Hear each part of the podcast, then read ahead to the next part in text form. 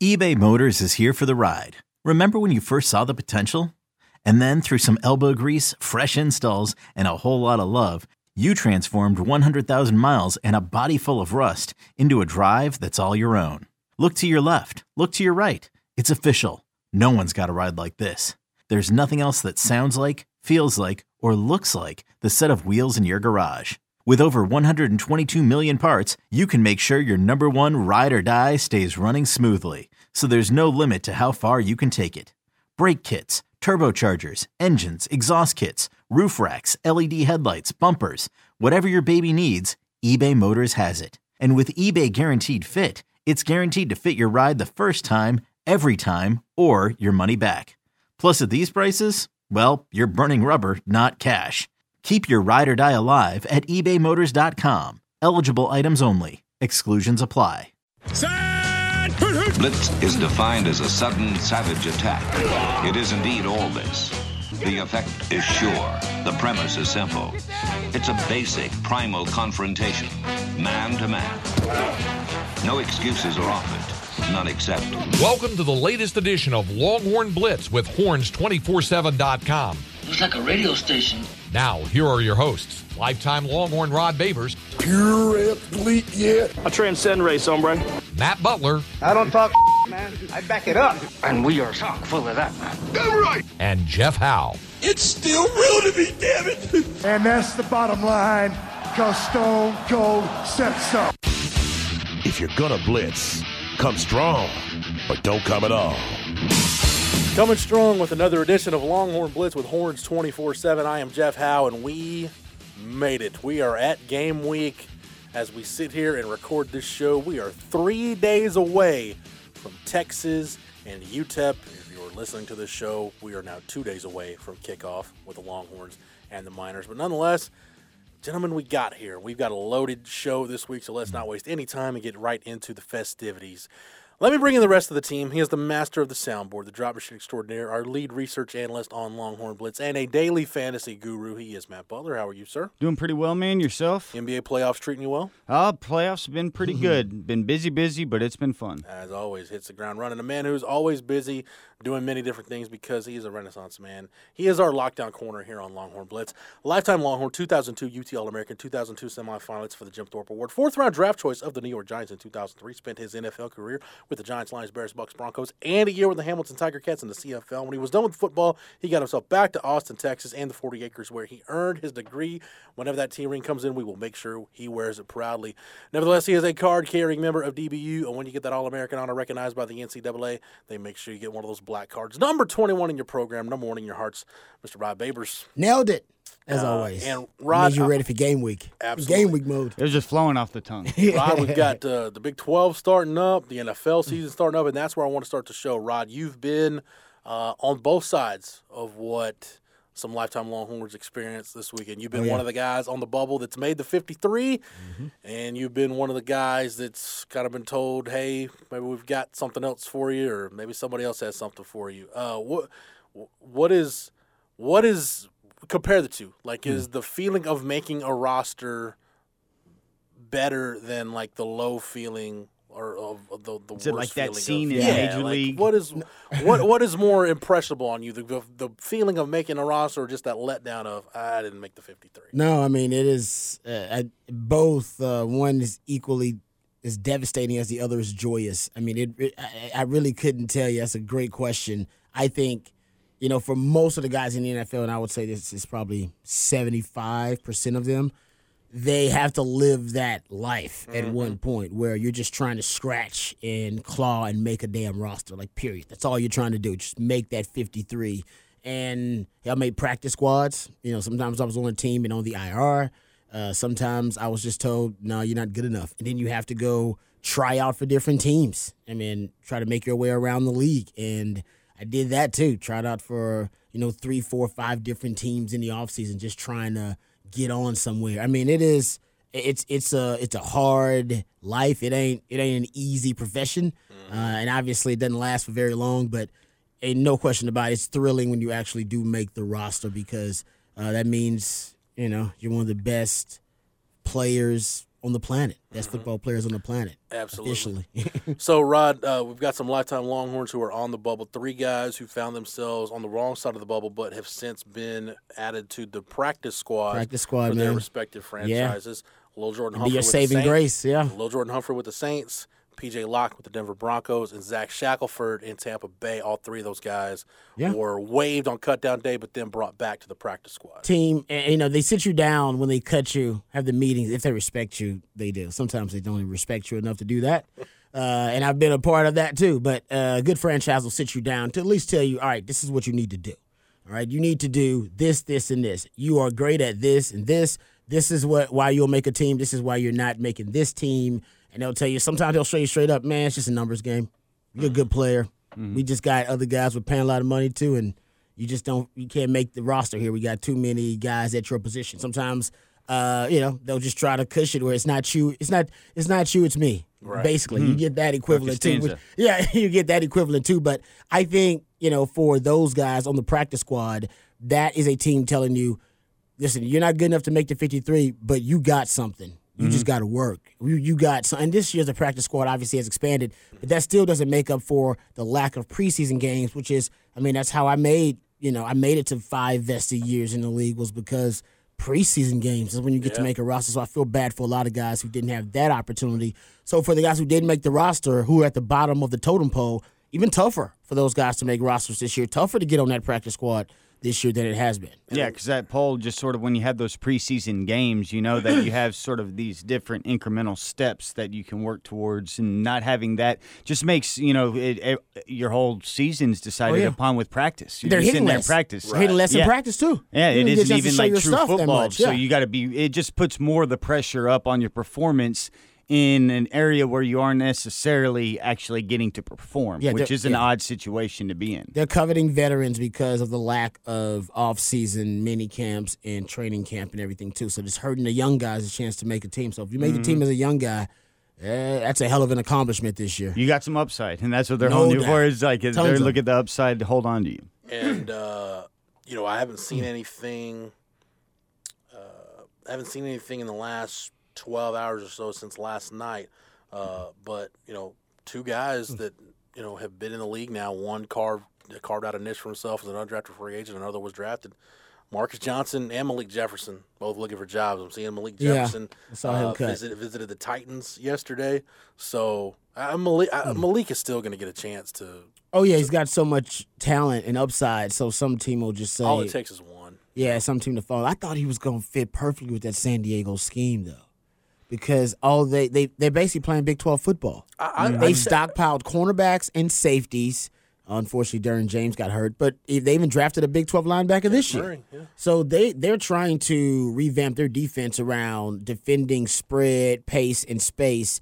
And I was like, oh, Malik Jefferson there, perfect. Just, they just want him to run and be a essentially a a, a bigger, heftier DB for them mm-hmm. because all they want is DBs on the field, and that didn't work out either. So And uh, you know Malik is, is interesting because I, I Mm. checked out some of the Chargers writers after that cut was announced, and that was like every.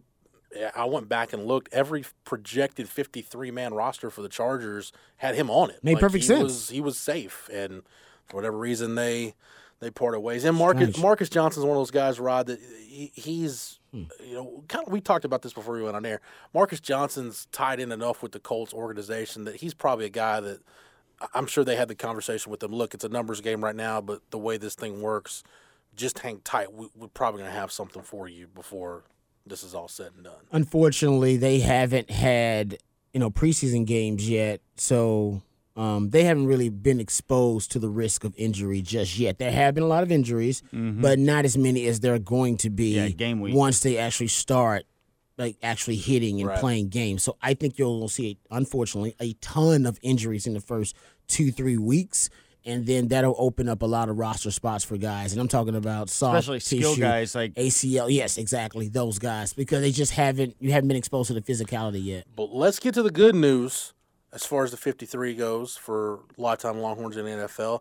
Week one, Rod, you're going to have 24. I mentioned those three practice squad guys, but 24 guys made a 53 man roster. Guys that were on the Sweet. bubble.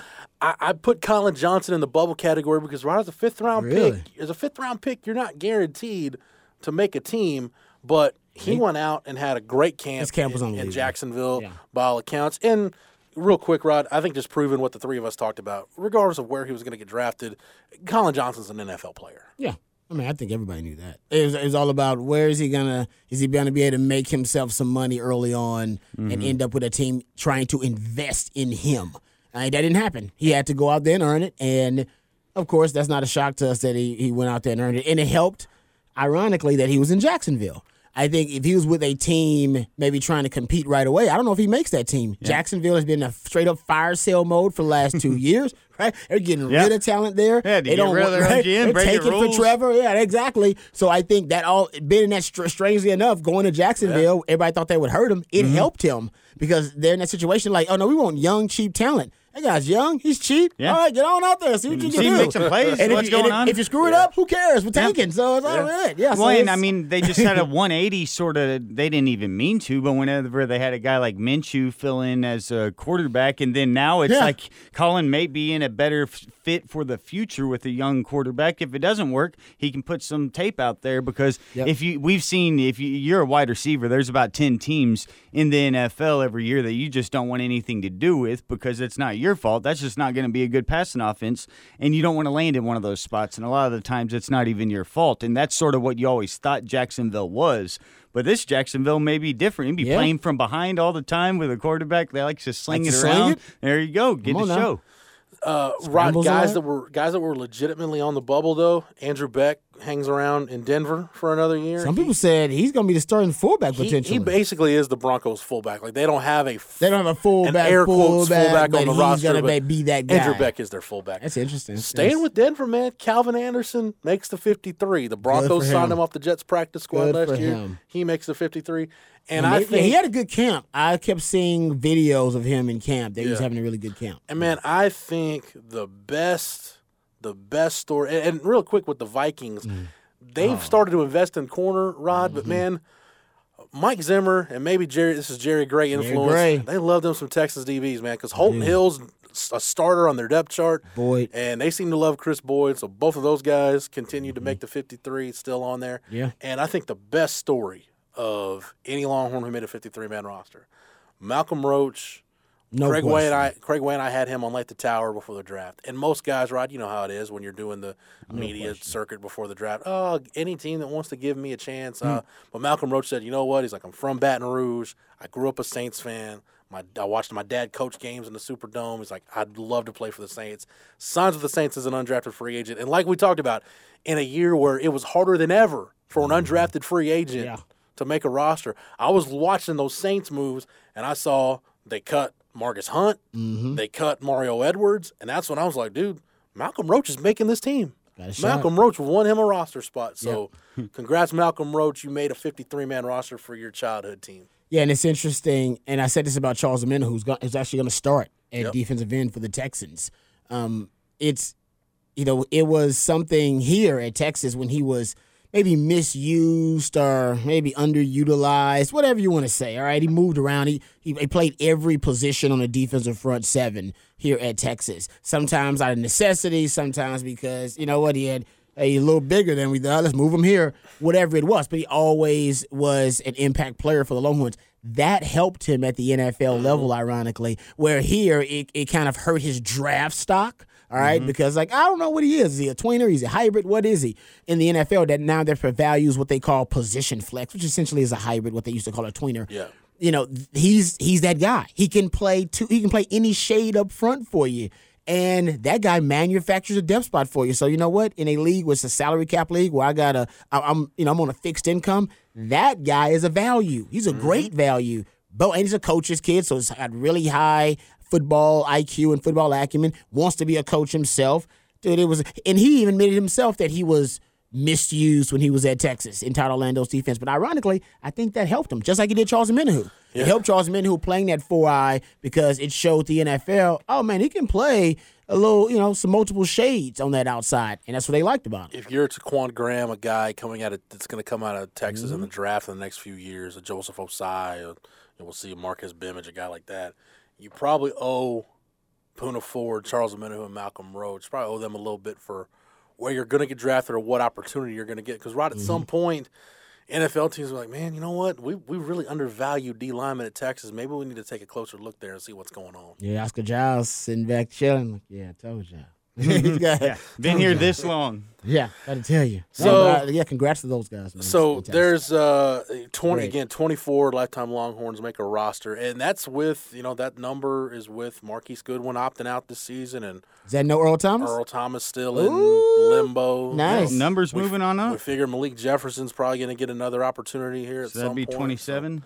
Yeah, and then you include the practice squad guys, you could be you could be back in the 30s Yeah, I was about to say yeah, the practice squad guys. and you know what, Rod? What's interesting though, as we uh, kind of veer into current matters, of the 24 guys that are on a 53 man roster, more than half of them played for Tom Herman. So you're starting to see The turnover. that kind of guys. that now it's it's it's very like uh, guys that played for Mack Brown. There aren't that many of those guys left. You got like Alex Okafor, Kenny Vaccaro, Justin Tucker. Yeah, all the guys toward the twilight in the twilight. You know, guys like Quandre Diggs were tw- kind of toward the end of, of Mm-hmm. Mack's tenure, but yeah, it's, it's a, a lot of guys that play that are going to be a part of the Tom Herman era now in the NFL, and we expect obviously that list to to grow. Hmm. But guys that are in the midst of the Tom Herman era right now on this 2020 roster, Rod, we had depth chart day on Monday, and if you've been following the uh, preseason happenings over at Horns 24 7, if you've been listening to any programming Mm-hmm. on the Horn, including you'd Rod B on the triple option from 3 to 7, Shout out. myself and Craig Way from 10 to noon on Light the Tower. Shout out. I don't know that this depth chart, Rod, should have really surprised you. It seems like the one position that kind of maybe drew some red flags was wide receiver. And we had talked about, though, I was gonna say we talked about that. Brennan Eagles had an up and down camp. We really Yeah, didn't man. know is he going to stay at Z? Is he going to be X at X? And he is listed as the backup X receiver to Tarik Black, who, by all accounts, had a really good camp. Great for Tarik Black. And by the way, all the reports about Tarik Black have always been that when he plays, he's mm-hmm. great. You just, got to stay healthy. healthy. I'm gonna knock on so whatever the hell is next to me. You know what I mean? Because yeah, even coming out of Michigan though, when I talk to folks, I know they're like, no, he's awesome when he plays. Mm-hmm. He just can't play long enough to you know make a consistent impact. So I'm glad that happened. That came to fruition. I've had a lot of people really high on Josh Moore for a long, long, long time. Even you've talked about him for a long time. So mm-hmm. I'm glad that now he's going to get a shot. And we all knew at the H, Jake Smith and Jordan Whittington, you know, splitting time there. And, and I, I'm love that I'm hearing Jake Smith is asserting himself Yeah. as the guy. You know what I mean? And that's that's great. I think for that wide receiving core. The Brennan Eagles thing, look at it like a blessing. You know that your second wide receiver is a starting caliber wide receiver at most universities. Now, reg- regarding maybe that's because of off the field stuff, buy in, attitude. We don't know. You know what I mean? Uh, whatever it is, but I think that's a good thing for you know for the wide receiving core. Here's my one you know my one suggestion about the wide receivers. I would hope though at one point you you figure out how to make these wide receivers interchangeable so that Jordan Whittington and Jake Smith not only on the field together, but Jake Smith and Jordan Whittington, those guys can have snaps at the outside wide receiver position. Please Yeah. don't be so rigid. With, it's a Z is a Z. And the X is the X. And it's like, okay, man, I get it, okay? But put your best damn wide receivers on the field. And to do that, Jake Smith and Jordan Whittington, I'm sorry, they got to see the field together. Yeah. That's just the way it is. And mm-hmm. whenever I saw the depth chart and saw, you know, I mean, you hear the reports about Jake Smith, and then you see that there's no or, and it's just you have Whittington and him at that same spot. Sort of made me think, well, if Jake Smith really is asserting himself, and if you're doing that well and proving that he doesn't need to come off the field, even though I expect him to come off the field course. every three series the same way that Duvernay was coming off the field for Jake Smith, I was hoping that this would force the issue that they'll have to find a way to cross train and put Whittington at other spots and use him because of the fact that you don't want to take Smith or one or the other off the field. So hopefully, if he is asserting himself and Smith is separating or just proving that that position is where he is best for the offense, maybe it'll force them to look at Whittington in other situations. And even though he isn't listed there on the depth chart, because you, like you said, you don't want to get pigeonholed into a certain situation and be limiting your entire upside of your offense just because of the rigidity of the formation. It's Sam's weapons, man. Yep. Give him as many weapons as possible. Well, and Don't then with the weapons. Eagles thing, I mean, the way that you look at snaps, I mean, if you t- look at the NFL, you look at college, if a receiver's getting 90% of the snaps, that's just elite top 5% of guys. There aren't many that get more than that. You're talking even the top tier guys get 70, 80%. So if we're talking about being able to cross train, you can quickly find 25% here, 10% here. You can actually get yourself up to a snap count where you're seeing more than half the snaps as long as you have that malleability and ability to play multiple spots. But that's also something that I don't think the coaches are going to necessarily say until it happens on the field. Well, it, go. I want to stick on that for a sec, Matt. I'm glad you mentioned that because when you look at this depth chart, Brennan Eagles has had full seasons at X and Z. Mm-hmm. Right, and we know Tom Herman said, "Look, the, the- we're not going to be as rigid with those rules. Mo- For the most part, they'll That's be the same, thing, yeah. but their the job function will be largely the, largely the same." Uh, I don't even know if I just butchered that, but whatever. We move on. uh, Brennan Eagles has worked both X and Z. Okay. Josh Moore has worked Z and H. There you go. Al'Vonte Woodard has worked X and Z. And when Rod, if you talk about not confining yourself to the rigidity of those roles, if the Z receiver, if what you really want that field side receiver is a guy that can blow the top off the defense vertically, and Jake Smith can do that. He can do that. We've seen him do that. Yeah. If the X receiver is about playmaking ability and using your body and having high point ball skills, Jordan Whittington could play X receiver. He's just a freak. He can do anything. Yeah. Yeah. So to your point, Yeah, to just both of your situationally, points- not not all the Right. time, of course. I'm talking about situationally because Matt's talking about you know how you Yeah. can divvy up Yes. those Right. reps and Find targets and all snaps. that. How we yeah. talking about coaches, we need to find because you got to snaps for the money guy. ball it now because you don't have that depth, the proven depth at wide receiver right now. My point is to back up what both you guys have said. There should be no reason why you're so just. Again, I hate to use the repeat the word, but you're just so rigid. And no, he is an H receiver. He will play H receiver. If you want to get your 11 best on the field, if that's what it's about, then you can make it work. Yeah, you can make that. it work. Rod, in that vein, um, if you see a ten, if if you you're watching the UTEP game on Saturday, and you see a ten personnel package with Jake Smith and Jordan Whittington on the field together, do your sports pants immediately go from like flaccid to strong and mighty? I think it's Uh, more. I'm might not take my pants off if I see that. but, but no, no, I, I don't expect to see it. I expect him to be as vanilla as possible against UTEP. One thing I think you might see though, and you, you guys have reported on it at Horns two four seven. Uh, Chip Brown has talked about it a lot. Who basically predicted this damn depth chart too, if you've been paying attention, um, with his insider reports. The twelve personnel, I expect to see some of that versus UTEP. They've been really, uh, really complimentary, I guess, of these tight ends. That is something that we didn't expect, but I, I do like ver- diversifying the personnel packages and you know the different formations. So if they end up having some of these tight ends, you know, with with Malcolm Epps and Cade Brewer and who's the other one? Is it Lee Liebrock? Brayden Liebrock. Ray Yep. Liebrock. I mean, if they end up playing a lot of twelve personnel, you man, we I talked about this. Oh man, this is probably when we were at the Onion Creek Club. It was a long time ago.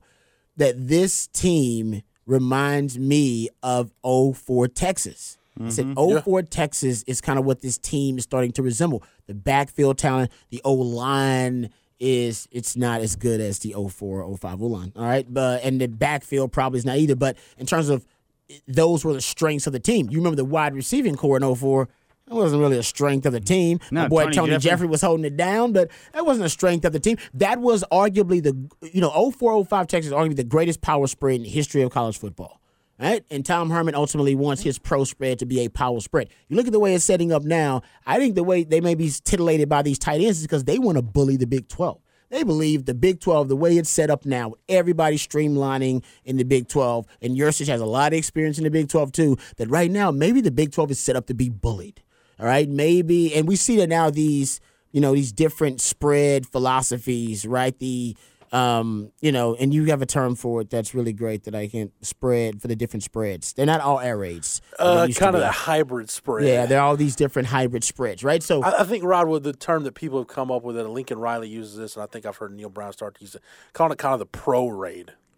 oh, that's nice. Kind I of like that. melding melding a pro style Yes. philosophy with offenses rooted Yeah. in the air raid. And I'm not saying Texas is going to run 12 personnel all the time. No, that'd be ridiculous. But as one of their changeups, situationally, especially matchup wise against certain, and we all agree with the biggest defensive evolution in the Big 12 has been Jon Heacock popularizing the inverted Tampa 2 and the three safety look. One of the best ways to beat it, theoretically, based on, you know, football theory, is with a 12 personnel package, two tight ends. You present them with the pick your poison. We got the numbers advantage, especially with Bam Bam Sam. We could run mm-hmm. it down your freaking throat. You better put some safeties in this box. And when you do, we can play action you to death and RPO you to death. Mm-hmm. And that, you know what I mean? And that, that defense is 3 3 3 at every level. So it's really balanced. If you can screw up that balance by forcing them to pick something yeah. to defend, that is how I think you discombobulate that defense. So that is one of the theories. I think you may see them try to debo the Big 12 this year in would, certain situations. Would you say Iowa State right now is probably, at least in terms of proven commodities, probably the one? Well, look, we know Oklahoma's a different animal, mm-hmm. but like uh, of everybody else, Iowa State's probably best positioned, ironically, to do that because of the depth and talent they've got at tight end. Yeah, yeah, I love what Matt Campbell does with his tight ends. Yeah. Man, he's got a ton of really good looking ones. What? Yeah. Why can't we last get them good looking tight ends they, like they that? can get it. We saw it last year, Rod, when we, we watched Iowa State ahead of the Texas game last year. Like, like seven dude out they're, there. Like, yeah. they're in they're in like thirteen personnel, like what twenty percent of the time, twenty five percent of the time. Awesome looking. They got yeah. like long flowing Lanky. locks coming out the back of the hair. Like just look at oh man, like like all of them look like a swoller, taller Blaine Irby's out there, just I, ready to go. I, you guys know since we've been doing this uh, podcast, I I've probably spent spent more time, effort, and energy than anybody and wasted more time, effort, and energy talking about the quest for a five tool tight end. so when I see Charlie Kolar, I'm like, damn it. Look at that guy. Kolar, that's the guy. yeah. It's like that Leonardo DiCaprio meme when he's pointing at the TV, like, ah, mm-hmm. that, that's what I want, right? Yeah. There. Oh man! And while you're talking about the power spread in this team, I when I saw this depth chart, the first thing that came to my mind when I saw Tarik Black there, and it's only like I haven't went back and watched him blo- blocking downfield at Michigan, but I've read a lot, and you look at his body uh, size. Like yeah. when I saw this, like that's what I thought, and I was like, well, he may be a great wide receiver, but we may not be getting a ton of production from him. But he's perfect if we're talking about bullying the Big 12 and these type of concepts. And you know, you have to have a really good ability block downfield, and we talked and heard about how good LJ was at just picking up those things, liking to be physical. Duvernay for a little guy was a physical, and sort of yeah, when I look at this box or this team, that's what I see out there. It's like, oh, you need somebody on the outside, also a grown man to go block, and that could be really big against some little Big 12 DBs. That's yeah. a good point, Matt, and that's a Tom Herman thing. And I go back to the 2016 season, Tom Herman's last year at U of H when they opened the season with that win over Oklahoma. Yeah, and they were and, yeah you know, I heard from people in that Houston program that the like the day after Bob Stoops called Tom Herman, and one of the compliments he gave was, I've never seen, I've never played against a team with wide receivers that were just that physical, hmm. that were that physical every single play. So I think that's a Tom. We Herman saw that like again. with, uh, oh, you, oh, you saw Lincoln Riley saw yeah. it too. Like yeah, it, it, sort of was like, a joke. That's all yeah. Michigan wide receivers can do is block, and like, like that, that's sort of like, oh well, Jim we'll Harbaugh. go pluck one. No, hundred percent. It's all hardball. That's one of those deals with Tom. If you're going to play wide receiver for Tom Herman you're you're going to be able to block. You're Same not just going to be a guy that goes out and catches passes. Yeah, so I'm just saying maybe that's one of their changeups. And if they do that, by the way, you know you better make sure because the H comes off the field theoretically when they do that. That's how. That's why you also need that versatility at wide receiver because that means Jake Smith or Jordan Whittington mm. needs to be on the field when you have only two wide yeah. receivers out. And Rod, it's kind of to your point, like uh, yeah. about bullying the Big Twelve. That's why that's why I mm-hmm. think Chris Klieman has a chance at K State to keep them relevant, and that's why Bill Snyder is always tough to deal with mm-hmm. because if you can do it right in this era of football, and you can we look. I know we have tons of Kyle Shanahan conversations on this podcast, but why not? if you, if I almost can, brought him up earlier. If you can play with a fullback or play with multiple tight ends, it gives, Baltimore. It gives Baltimore you an, does it. it gives you an advantage not just on Saturday, but Rod, it gives you an advantage Monday through Friday because – Nobody has. You can't replicate that on your scout team. You can't give yourself anything close to an adequate look about what, in terms of what you're going to see on game day. Especially if they're if they're weaponizing Bam Bam Sam. If you start doing that with quarterback design runs, mm-hmm. man, you can. I, I don't know how a team could really deal with it if you can present that much power. If the O line's going to be a strength, which Tom Herman thinks is going to be a strength too, And and I'm not even saying these, these, these tight ends are not Dave David Thomas and Bo Scaife. Okay, so in the They're aspiring. you do you, yeah you will lose some of the element uh, that 04 had because there was a threat. Those tight ends you had to have DBs on them, You- and I, you had won't have that- NFL tight ends. yeah, yeah. So I don't know if you'll need DBs on these tight ends. I think the package will pr- will be primarily to give them a run numbers advantage. But who knows, man? Maybe the ti- maybe Cade Brewer is a legit five not five two, but a legit passing threat, and then you can use the play action with him mostly, and other guy can just give you. You know, or Malcolm Epps, ooh, with the the flex tight end. Oh, Mm-hmm. Finally, where we flex needed tight him. end. Thank and, you. and Yeah, that's the thing. I mean, that's what he looked like all last year. He's Yeah. just split out wide. So now you have some depth there. You have four bodies, so you can actually survive. Say one player isn't playing well, and then one guy gets hurt. You actually that doesn't crater your offense or what you need to do if you have that many bodies there.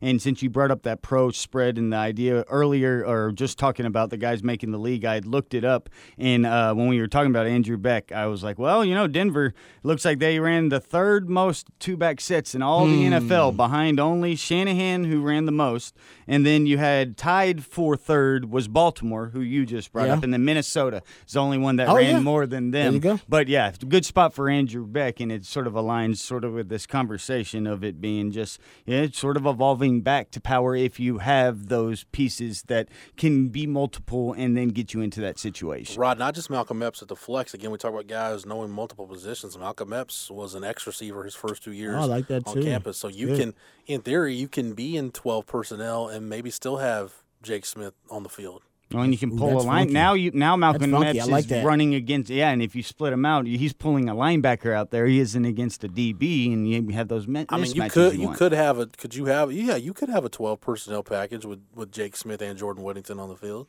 you could theoretically. Yeah, you could do it. Or I, I'm, Jake I- Smith and Tarik Black or whatever. Yeah, I'm, I'm do interested to see exactly what Yurcich going to do in terms of diversifying the personnel packages because we were all 11 personnel last year, but this year I don't know if the ro- if the roster makeup fits that as much. Should have more two person two back sets. Should have more maybe more two tight end sets. Mm-hmm. I, I'm serious. I I think he should break out the diamond formation again.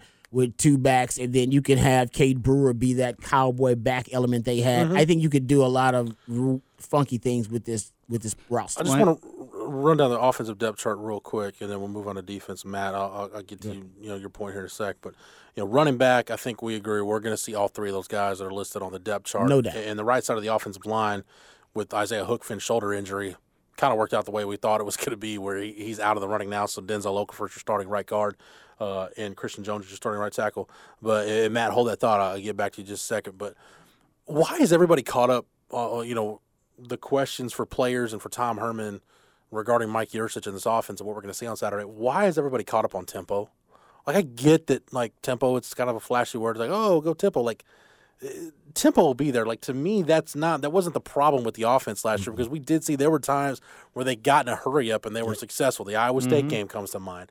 Like it's not to me it's not about tempo. It's about kind of what we talked about. It's about can you maximize your personnel groupings and within those personnel groupings, can your formations be diverse enough to where you're not tipping plays and tipping calls and things of that nature?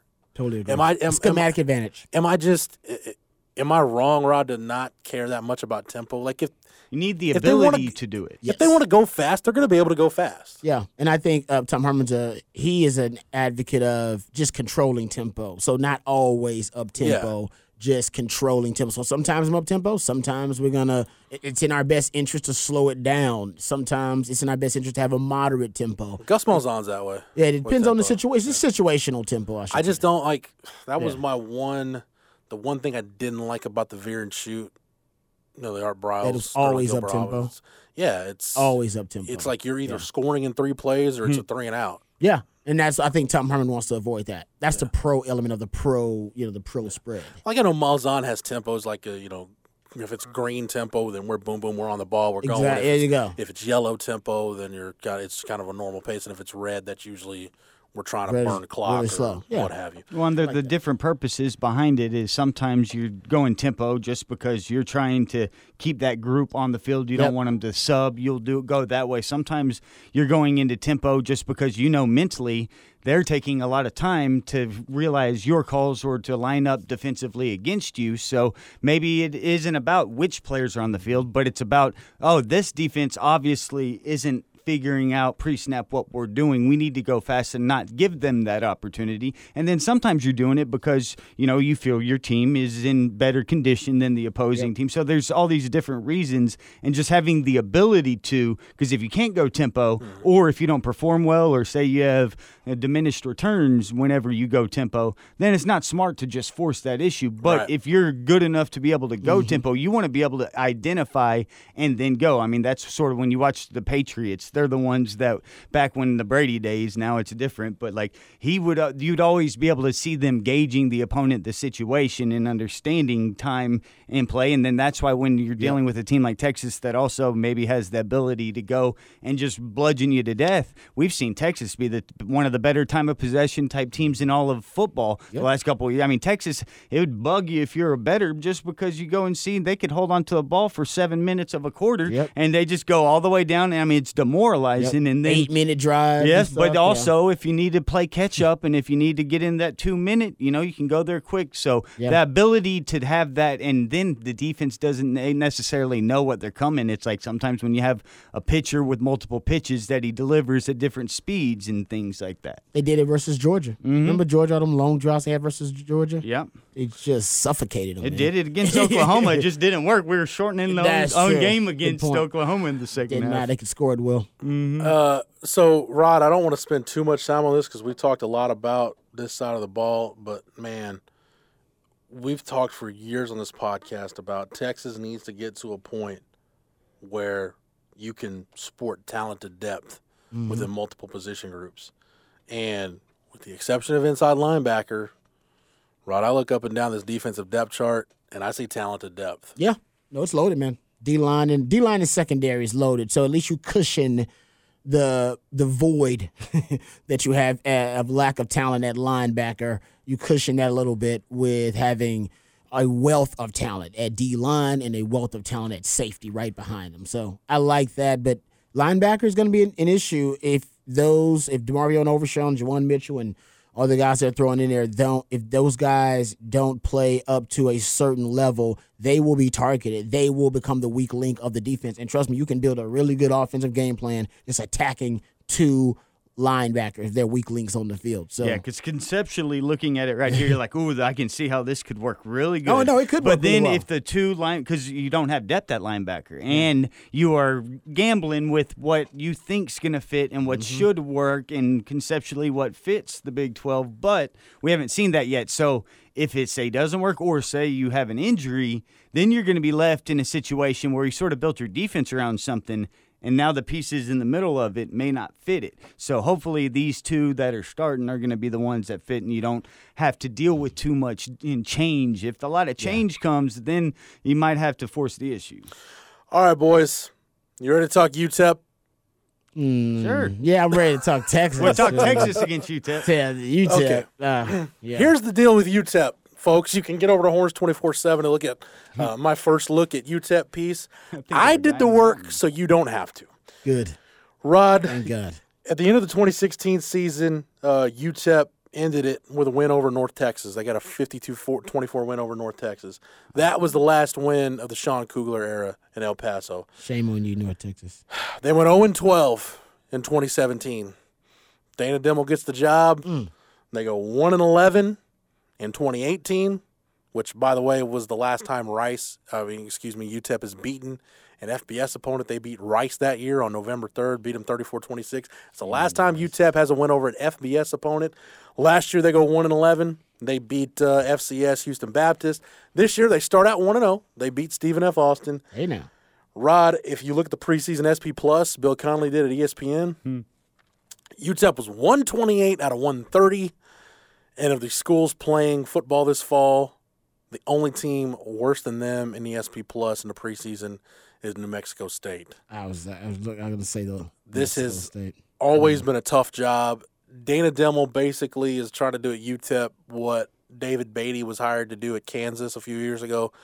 Can you just make this job not completely suck for the next guy that's going to take it over? Can you revive this thing a little bit and just just get it out of the gutter? Uh, Rod, you can make the argument that when Dana Dimel took over UTEP in 2018, that he was taking over the worst FBS program in the country. Yeah, no, I agree with you on that. And And where it's at. And luckily, he has a geographic recruiting base. That's it, right? yeah, but You don't know, you don't. That's the thing with UTEP. you don't You really don't. they're basically in a different state. Yeah. almost right. No, Well, you're right. It's just like in a- when I comparing we- to the two names of UConn or UMass. You know, no, like you're that- right. Yeah, exactly. I'm just saying, like they, if you look at in terms of recruiting, like they basically are in a different state They're- almost. It was a time they're zone like New differential, Mexico. but yeah, I mean it's not it's not like Texas Tech where you have Right. yeah you're in Lubbock, but you've got the Big Twelve to recruit off of, and you've Mm-hmm. got some tradition. You're not North Texas or UTSA or Rice or, or SMU or U of Yeah. H where you you're in a major metro area, so you your, your talent is accessible. You're really, I mean, Rod, you you what- did, you did this a few years ago, and you did uh you did the, the Game of Thrones comparisons. oh, for the schools in Texas. Yeah, wa- isn't Oh, you, yeah, I Wasn't you forgot what tep, wasn't UTEP you tep the. White Walkers? Like they're they're out there like the the in- forbidden land where nobody I goes. think they were like the maybe the wildlings or something. I'm not sure. Yeah, I remember I did that, but I don't. Yeah, I don't. or remember. maybe like the they're just in the middle of nowhere. they're occupying Castle Black out there. Like it's the last the last resort. So I just don't know how, what they sell to recruit at UTEP. It- it's Can't tough, sell man. wins. Right. I know they don't have great facilities or anything. El Paso doesn't have much to offer, even though I've dated some hot chicks from El Paso randomly. it's a it's a women there. hard it's a hard job, man. It's It a hard job. It is a tough. And they know it too. So you're right. They're just trying to bring him back to somewhat respectability. Can you get us to the point where we're winning three, four games a year?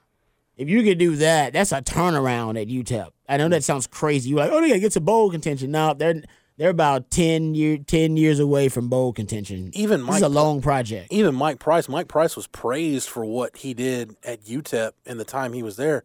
Whereas he only had three three bowl appearances and two winning seasons in nine years. Not rolling. like- Dude, that's amazing at yeah, UTEP. exactly. That's pretty It's- amazing. It is. A, it is That's a pretty tough amazing, job. man. But Rod, when you look at this game, uh, your quick UTEP scouting report, Quarterback Gavin is Gavin Hardison? Hardison, uh, Deion Hankins is a guy that that UTEP staff feels is going to be a back. special player by the time he's done. He's a I don't know deal. if he's going to be Aaron Jones, but when you watch him uh, watch that SFA game, and by the way, they did get the win 24-14 over Stephen F. Austin in the opener. Kind of reminds me, Rod, of some of those Colorado backs you faced, like the Bobby Purifies and the Chris Mm-hmm. Browns, where good in his zone schemes, is kind of a one cut. Got some wiggle to him, but really more of a one cut. Get go. field. Yeah, great in the zone blocking type scheme. guy. Jacob Cowling led uh, Conference USA freshman in receiving yards last year. So Yeah, yeah, he had a good game too. there, there are some pieces you need to know about. But the bottom line with UTEP is this, Rod. Dana Dimel is going to play that Bill Snyder style of football where they're going to try to shorten the game, Mm-hmm. kill clock. And even though UTEP was really bad last year, they were one of the best teams in the country. And fourth downs, they were 18 for 25 on fourth down last year. I think they were seventh in the country on fourth down, so they can extend. We know UTEP as many blowouts as there, and they go for it on fourth down. They're in fourth down situations quite a bit, uh, but they're efficient on fourth down. They were 21st nationally last year in time of possession, and their defense faced 765 plays. uh, they're tied for the, that was the fourth fewest in FBS last year. Yeah. So Dana Dimel's really just Trying to get taking the the Bill. Snyder blueprint Yeah. and trying to apply it at UTEP. So, Rod, what that means for Texas for me is be clean, don't turn the football over, and like we talk about anytime we've got one of these non-conference games, Mm-hmm. don't give them any hope. Just make sure, just get on the scoreboard, keep your foot to the floor, and don't give them any hope that they can hang around in this game. I agree. I think you score early and you try to set the tone early with UTEP. If you do, most of the time for UTEP, it'll start set. They they they've been so accustomed to losing, it'll it'll subconsciously set in. Okay, here's the butt whipping. It starts, Mm-hmm. and I know that's just you know it's wrong for me to say that about those young people. When you lose that much, that is the mindset. You're right. That's why And when you're you playing let the- Texas. and you're playing Texas, they expect to lose, right? They expect to get whipped. The sooner you start it, the sooner they go, yeah, I- we said we was going to get our butts whipped. And they'll go back to the sideline and start making jokes about it. But you give them any type of hope. You know what I mean? Like one guy makes a play Yeah. and they start believing. And, you know, belief can be a powerful thing. And it'll, for them, I think that's their big thing. If they could just make a couple of plays early, they believe like, okay, they get some momentum. So I think for Texas, it'll be it'll be pretty it'll be it'll be pretty bleak pretty early, uh, in my opinion. Yeah, I think Texas is so. I think they're just ravenous right now. I think they'll come out just even with no schematic advantage at all. It'll be mm, Right. everything will be pretty vanilla. It'll be, they'll just be running simple, you know, inside zone, power football, whatever. But they will they'll come out ready to to beat the hell out of UTEP. Yeah, and UTEP, if you look at you know the situation on their D line and just what they've been like, you know, if you're talking Texas and Texas wants to be a power team, this UTEP D line was about as bad as it gets across the country last year. Haven't been able to replace much there, and then when you look at just the Vegas lines and how few points they're expected to come from UTEP, when you're talking like right now it's about seven and a half to eight points. You can find some books that have them at about eight point two five. So we're talking if UTEP scores a touchdown and you're gambling, you may be a little bit worried about Texas covering that spread because otherwise there should be no business for UTEP to be anywhere near Texas. And if Texas does allow UTEP to stick around for like say a half, that's a very telling thing, especially Yeah, if it's say. Texas's strength being that we want to have this power identity in the Big 12. And if it doesn't look like that early on, hopefully that would be one where you can see the self awareness and Yeah. adjustment of the team because you got great athletes all over and you can blow this team out of multiple variety of ways. And that's what should happen. They don't have one player that's better than your player on the roster. You know what I mean? Like in- in terms of the matchups, not one player. No, even if like say way. their running back is like their next Aaron Jones, who's the Packers running back, that was a And he zone was blocking awesome. type guy, and that's a UTEP guy. Like even if they have that type of guy at running back right now, and that was just a few years ago, still shouldn't matter. No, Texas because should e- be better. e- even the year Aaron They didn't Jones, have the O line. even the year, uh, even the year Aaron Jones was at UTEP, Texas had D'Onta Foreman. He got Yeah. won the freaking Doak Walker Award. Yeah. So No, Yeah. it is. It's just so. even though yeah. D'Onta didn't play in that game, he was. I think it was a coach's decision. He got some rest after the Notre Who was Dame it? Chris game. Warren? Who played in that game? but- Yeah, would have been Chris Warren. Also played in the league for a little while. Got Yeah. a cup of coffee. Indeed, guys. I don't even think it's worth it to do predictions for this one. Uh, I really don't. That's the Uh, ultimate insult to you. We're uh, not even gonna do not. well, predictions. we all think they'll win. We know that. And you know, Matt, the, the line. Will they cover? Is the question. the, uh, William Hill Sportsbook, I know had it at 43. Matt, that you, you said you've seen some books that have it at 42 and a half. Uh, this is the biggest line Texas has been favored by since 2013. You got to go back to the 2013 opener. game? Speak. We'll keep football right in that same part of the country where kind of football is, is tough. New Mexico State, State. the New Mexico State game to open the 2013 season was a 43 point line. So I got to. It, it, Did they cover? They covered. It was 50, 56 7 win. Uh, A late Hey Vegas now. cover, I we just we just we just we don't remember because they went to Provo the next week. oh, Fit hit the shin. But BYU looks hell, good. that was like They look right, good. one of your last games on the sideline. That's what Navy felt like when they played BYU. I was like, I was getting flashbacks. I was like, oh, what's going Oh, on wow. here? Rod B's back wearing that poncho in Provo, thinking, "Ah, no, what's happening?" Oh, Rod wasn't that. Uh, Rod was a well, the language was much more colorful that, that I was Oh. getting from Rod and Oh, transmissions coming yeah, from man. out west. no But uh, you know, Rod, real quick, one just again, UTEP's going to try to elongate the game. They're going to try to extend Mm-hmm. drives, keep Texas off the field. Their defense, it's a four-two-five defense, like we see anytime a team is undermanned. Rice did this last year. It's actually a decent test for the offensive line, just from the standpoint that you know any kind of stunt, blitz, whatever, you're going to see it this week. Yeah, no, I agree that they've got a lot of twists. They're going to take chances. They, you know, they're going They have to. They have to. They have no choice. They got to force the issue. And the one thing they had a trouble with last year was for having splash plays. They didn't have a lot of splash plays. Not a lot of sacks. They only had 12 sacks as a team. Um, that led to the second worst third down defense in the country. So. I hell, Tech. I, I don't expect Texas to get to a lot of third downs. I'd be shocked if they got to a lot of third downs. That's how bad the defense is. I don't, yeah. That means Texas should be covering. And You know you what I mean? look Like, at a lot of the metrics out there. Some people have like a neutral line on this at like 40. If you were to not have public perceptions, and you would say it be should be 47, 48 instead of 43. So there is some value there. Uh, real quick, we'll go around the horn. One thing you're looking for in the opener in that Van Rod, and that's why I'll start. I actually do want to see Texas get into a situation where you've got a fourth and two or a fourth and one, given the massive fourth down issues this offense had last year.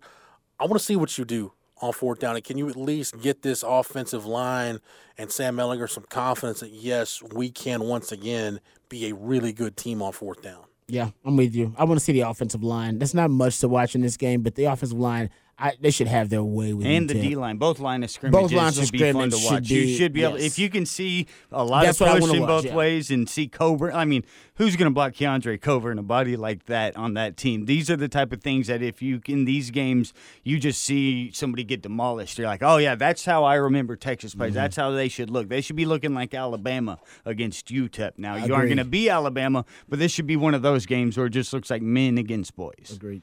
Uh, trust me, I checked with some sources out in El Paso to say they're worried about the line of scrimmage in this game would it'd be an understatement. I know it's a tall order. Introducing the two-way V4, where groundbreaking fuel cell technology meets fresh foam cushioning for the ultimate performance. With fuel cell, each step feels explosive, delivering unparalleled energy return. Paired with fresh foam, experience maximum comfort throughout the game. Its lightweight textile upper offers support and breathability without sacrificing agility. Whether you're hitting the clutch shot or locking down the opposition, the two-way V4 gives you the tools to play at a high level. Learn more and purchase the two-way for yourself at newbalance.com. All right. We'll uh, we'll see what happens on Saturday, boys, and we'll be back next week to break it all down. Matt, thanks for everything, man. Oh, you're more than welcome. Rod, we appreciate the time and the knowledge. Anytime, brother. Anytime. For Matt, for Rod, for everybody at the Austin Radio Network and the Horn 1049, 1019 AM 1260, streaming on the Horn app and at hornfm.com, where you can get Rod B on the triple option each and every weekday from 3 to 7. Shameless plug. You can always get myself and Craig Way each and every weekday from 10 to noon. And thanks to Matt, you can get all of our archives, our classic interviews and shows for Longhorn Blitz on the Longhorn Blitz SoundCloud page. Yep, just type in Longhorn Blitz. Don't forget to look for Horns 24 7 podcast anywhere you get your podcasts. You get us, State of Recruiting, and the flagship just by searching Horns 24 7 podcast. Apple Podcast, Stitcher, Spotify, anywhere you get your podcasts. Just search Horns 24 7 podcast. And don't forget to like us and leave us a five star review. For the Horn family, for the Horns 24 7 family, I'm Jeff Howe. Thank you so much for downloading and listening, and we will catch you again on the next episode. You've been listening to Longhorn Blitz with horns247.com. Remember, for the latest Longhorn news 24 7, visit horns247.com. Okay, picture this. It's Friday afternoon when a thought hits you. I can waste another weekend doing the same old whatever, or I can conquer it. I can hop into my all new Hyundai Santa Fe and hit the road. Any road. The steeper, the better. Because my all new Santa Fe is available with HTRAC, all wheel drive, so I can hit the trail without a worry in the world. Heck, with three rows and best in class rear cargo space, I can pack the whole family in with all our gear. We've got available dual wireless charging for our phones, so we'll never lose touch with civilization, and we won't lose touch with the primordial power of Mother Earth. So, which is it? Waste the weekend or do something a little more epic? And conquer it in the all new Hyundai Santa Fe. Visit HyundaiUSA.com or call 562-314-4603 for more details. Hyundai, there's joy in every journey.